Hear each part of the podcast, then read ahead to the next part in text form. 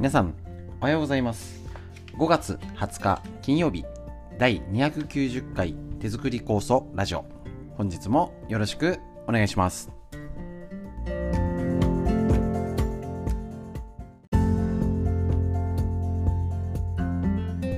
こちら手作り構想ラジオは埼玉県本庄市にあります芦沢治療院よりお届けしております。私の母親が手作り構想を始めて35年ほど余り経ちまして、えーと、北海道帯広市にある十勝金星社河村文夫先生からご指導を長年いただいておりまして、えーと、こちら代理店ということで構想の指導だったり作り方、えーと、一緒に仕込みましょう会をしたり、えー、と勉強会体のことだったり治療のねこといろいろやってたんですけどなかなか今まで通りにはできないんですけれども少しずつ形を変えて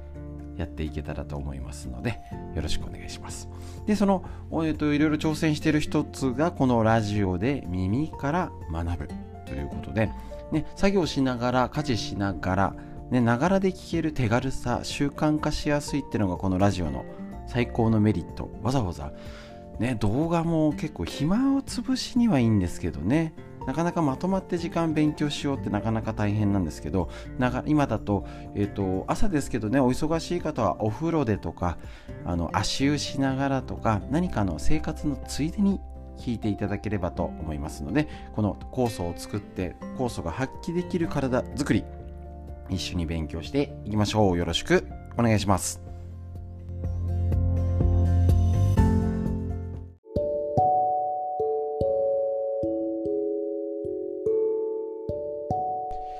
はい、ということでですね、えっと、こちらコロナが、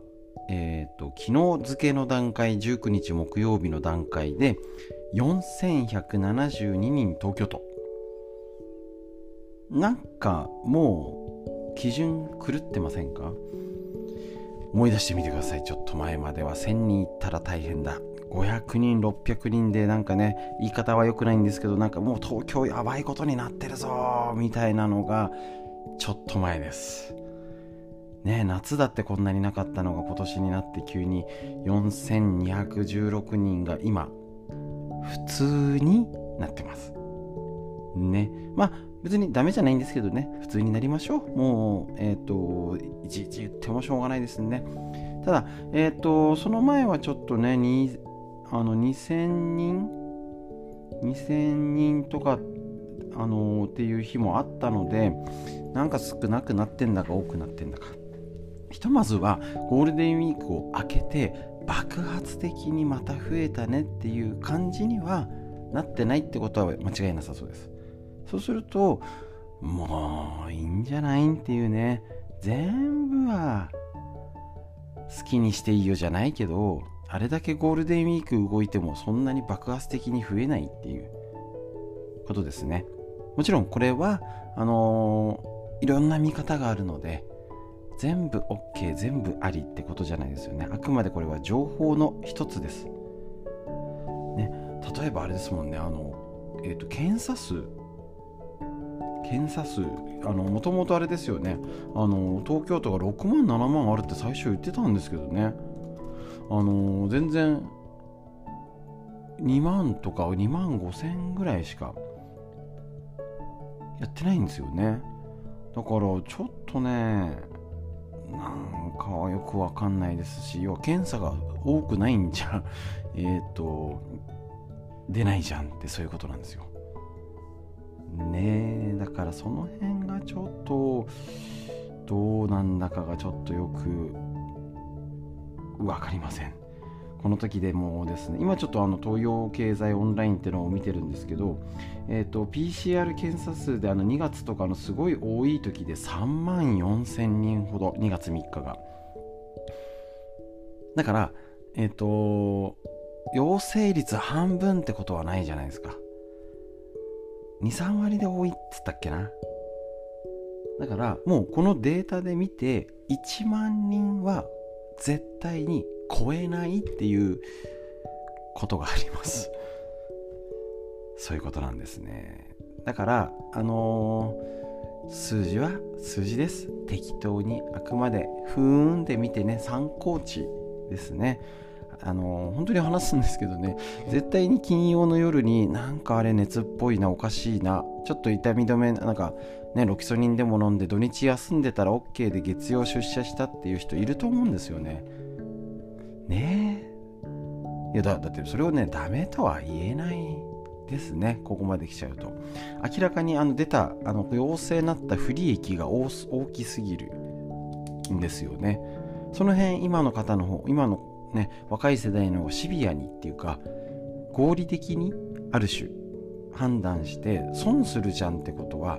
やらないんですよね。そうなんです。これは言い悪いあると両方どっちがその考えが悪いってわけじゃないんですけど、えーと、今の段階だと陽性になった方が大変だしどう考えてみてもあすいません変なことです。え、ー、と濃厚接触者で陰性が一番結構割りにくみたいな。ね。そう。陽性になっちゃったらもうそこから何日過ぎれば OK だけどよ、ね、家族で濃厚接触者がいて陰性だと何日からまた開けてそこから開けてみたいなね。ありますので。ちょっとこの辺がねどうなるかが分かんないっていうのはあるんですけれどもちょっとね検査数がだいぶ頭打ちになっております。だからこういうとこれはゴーちょっと待ってくださいゴールデンウィーク以降見てみ見てみよう。増えてない。検査数が。増えてないですね。5月16日の時点で1万4000人東京都1日です。だから2 3 0 0人うん。そんなもんだよね。とかそれ以上でっこないっていうことです。ですね。これはもちろんあのー、背景は分かんないですよ。もう検査しないよね。ってしちゃってるんだかね、明らかな人だけをしてるんだかそれってねその時で絶対違ってるし足り、ね、検査キットが足りないって言ってた時ともちろん背景が違うのでもっとぐちゃぐちゃじゃんってことですよね。そういう要素を言い出したらなのでこの検査数もざっくり。とりあえず大まかな流行としたら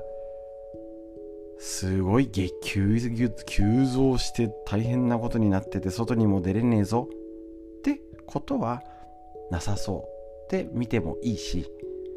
いやいやまあまあいるでしょ。って気をつけながら。だからだからこそ最低限っていう見方。やっぱり必要なんですね。もうちょっとねその辺のは自分で皆さんそれぞれ家族で病気の方世代によってね全然別に家族だけでもいつも一緒にいてねあのー、動く分にはそのグループだけで動く分にはいいけいいしね、息子さんが東京でで通勤でとかねあの医療関係者医療関係者とか介護施設の方は大変ですよ本当に。いつまで続けるのっていう状態ですよねこれを。いやーちょっとこれだいぶねそういうのも表に出なくなっちゃったじゃないですか。一時ねお医者さんが大変だ看護師さん大変だってあのそういう時は出るけど出ないんですね。でなんかこちらも多分テレビでもやってるけどキャッチしなくなっちゃってるって言ったらいいんでしょう。ありますよね。でもう他のニュースが出たらそこでねあの給付金だどうこうって話になったらもうそっちのニュースばっかりになるしもうねある程度日常っていう風になっていくのかこれをどこまで日常となるのか気をつけながらしましょう。なので、えーと、もちろんあの判断はご自分でお任せ、ねま、あの自分でしてもらって、えーと、しかるべきことしましょう。ただ、ね、あのマスクとかねあの人前で、あのー、咳込んでとかねくしゃみしてるのにマスクしないとかねある程度そのモラルモラルですよだってもう別にマスクをしなさいっていう義務としてあの海外みたいにねあの罰則があるわけじゃないんでえっ、ー、と、するしないはなるべく自分、これから暑くなって、やばいですよね。今日28度、9度ですよ、もう本庄。これで外で運動してマスクしなきゃいけないって、まあ子供なんか危なくてしょうがないんで、場面、場面でちゃんとわきまえた上でそれぞれが上手に外してリラックスしたり、ね、あの、ここは外せないよね。上手にやっていきましょう。で、少しずつね、また人と会ったり、ゴールデンウィークまあ、言いましたもんね。えっ、ー、と、1週間から10日ぐらい過ぎたら、またね、あの、人と会ったりとか上手にしましょうと、ね、あのー、考えて動いてみてください。ということでフリーのお話以上です。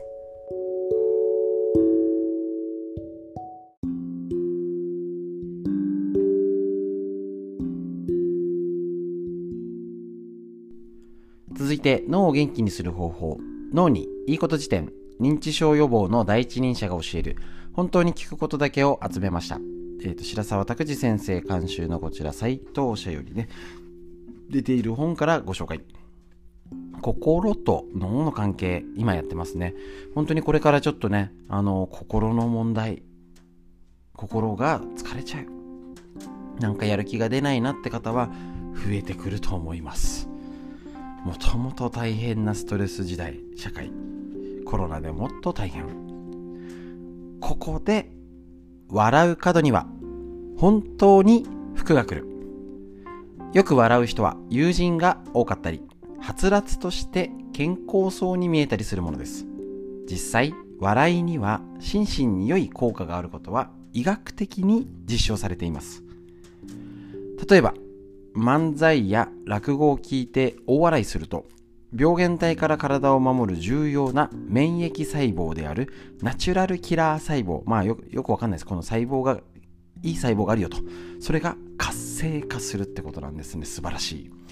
また大笑いすると神経伝達物質のセロトニンが脳内に大量放出されて強い幸福感をもたらす効果があるということも知られています。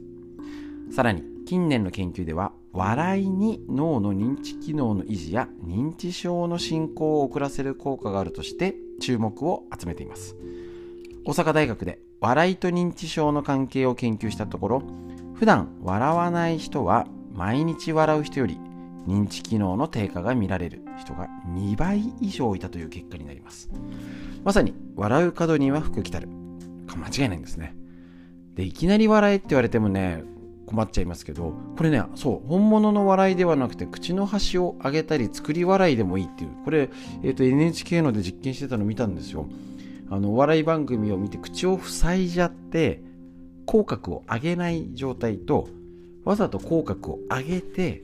同じものを見ると口角をわざと上げてこれあの筋肉反射川村先生がよく直せって言ってるのもそうなんですけど楽な方に動かすと楽ってのが脳に楽が伝わるって楽になるんですよ。これだから笑顔っていう笑いニコってした表情筋筋肉運動をしたことが脳がそれをキャッチして笑顔伝わるんですねまた人が笑ってるのを見てつられて笑ってしまうあるんですね。これね、脳のね、ミラーニューロンと呼ばれる神経細胞の働きで、笑ってる人を見るだけでも幸福感がアップする。つまり笑いは伝染するんです。さらに笑うことで脳波の中でアルファ波が増えて脳がリラックスするとともに適度に脳波の中のベータ波も増えることで集中したり物事を考えたりするよう脳が活性化します。つまり笑いは認知症予防になるのですということで一生懸命頑張って今ねニコニコしながらお話ししてみました。こっちがいいややっぱいいんですね。ニコニコ。お伝えしたいと思いますニコニコライブ配信やりたいと思います脳のお話以上です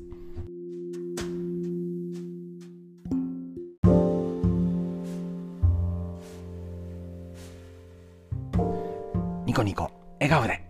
のに、えーと、毎日漢方ですね。緑薬品のもう口を上げすぎると言いづらいかも。緑薬品漢方堂の毎日漢方。体と心をいたわる365のコツ。桜井大輔先生の夏目社より笑顔で東洋医学の知恵。ご紹介したいと思います。こう顔使いますねこれ。ね5月20日。精神が不安定な時は青の食べ物を。どういうこと？青の食べ物は肝の肝臓の働きを整えます。中医学が指す肝は血を増し自律神経を介して血液量の調節をし精神情緒の安定を担っています。肝臓が弱るとイライラしたり落ち込んだりお腹が張りやすくなったり胸や脇が張って痛んだり片頭痛があったり下痢や便秘を繰り返したりするようになります。肝臓を養う青い食材にはこのようなものがあるんですね。アスパラガス。青じゃねえじゃんっていうかね、緑ってことですね。アスパラガス、ウド、オクラ、キャベツ、春菊、セリ、セロリ、菜の花、ニラ、ブロッコリー、水菜、よもぎってことなんですね。まあ、ちょっと季節のがね、旬のやつを食べるのが一番いいんですけれども、えっ、ー、と、肝臓のイライラってのは本当にこれ当たりますからね。特に春って情緒不安定だったりするっていうのはこういうのがあります。でもともとこれで情緒不安定気味になってたり、えっ、ー、とそうですだからな、えーと、うつだから脳の問題でうつになるだけじゃなくて肝臓が調子が悪くてそっからイライラに来ちゃってでもあれ精神的にかしらってなってる方結構いますだからこそやっぱね体からどういう分類になるのかな？っ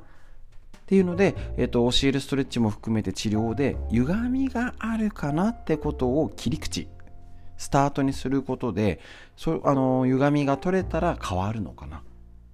ね、肝臓だったら結構、えーとえーと、ちょうど昨日か来た方で、えーと、肝臓胆の系が悪いんで綺麗に右側重心になっちゃってて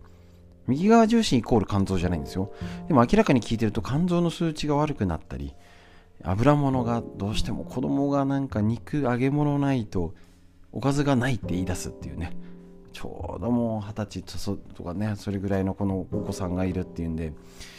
そうなるよねって言って脂っこいものどうしても食べちゃうと。そういうのと急に股関節が痛くなって動かなくなった。が胆のに関わるんですね。あそれあるかもしれないって要はあの足体重片足立ち右足じゃのあのできなくてあのもも上げもできなくて。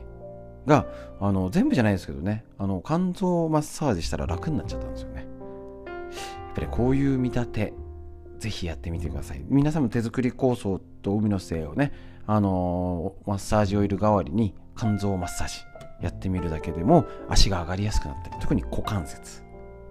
ですねこれ胆の系特にツボがあるんでその辺ぜひ適当にやってみてください東洋医学の知恵以上です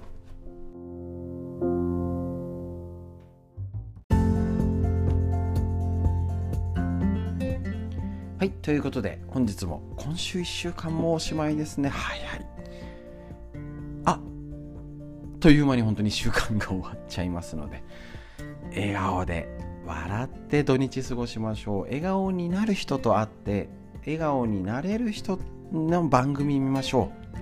う。本当になんか嫌なニュースばっかり見たら嫌になっちゃいます。笑顔で楽しいことに時間を割いてで結構ね自分は何やったら楽しいかなって分かんない人結構いるんですよそれを探す時間作りましょうということで笑顔で空を見上げましょう。しっかり息吸って。吐いて。肩を回して伸びをして。いきましょう。笑顔で上向いて。息吸って。吐いて。素敵な一日が始まりました。皆さんにとってより良い一日より良い週末になりますように。今日本日も最後までお聴きくださいましてありがとうございました。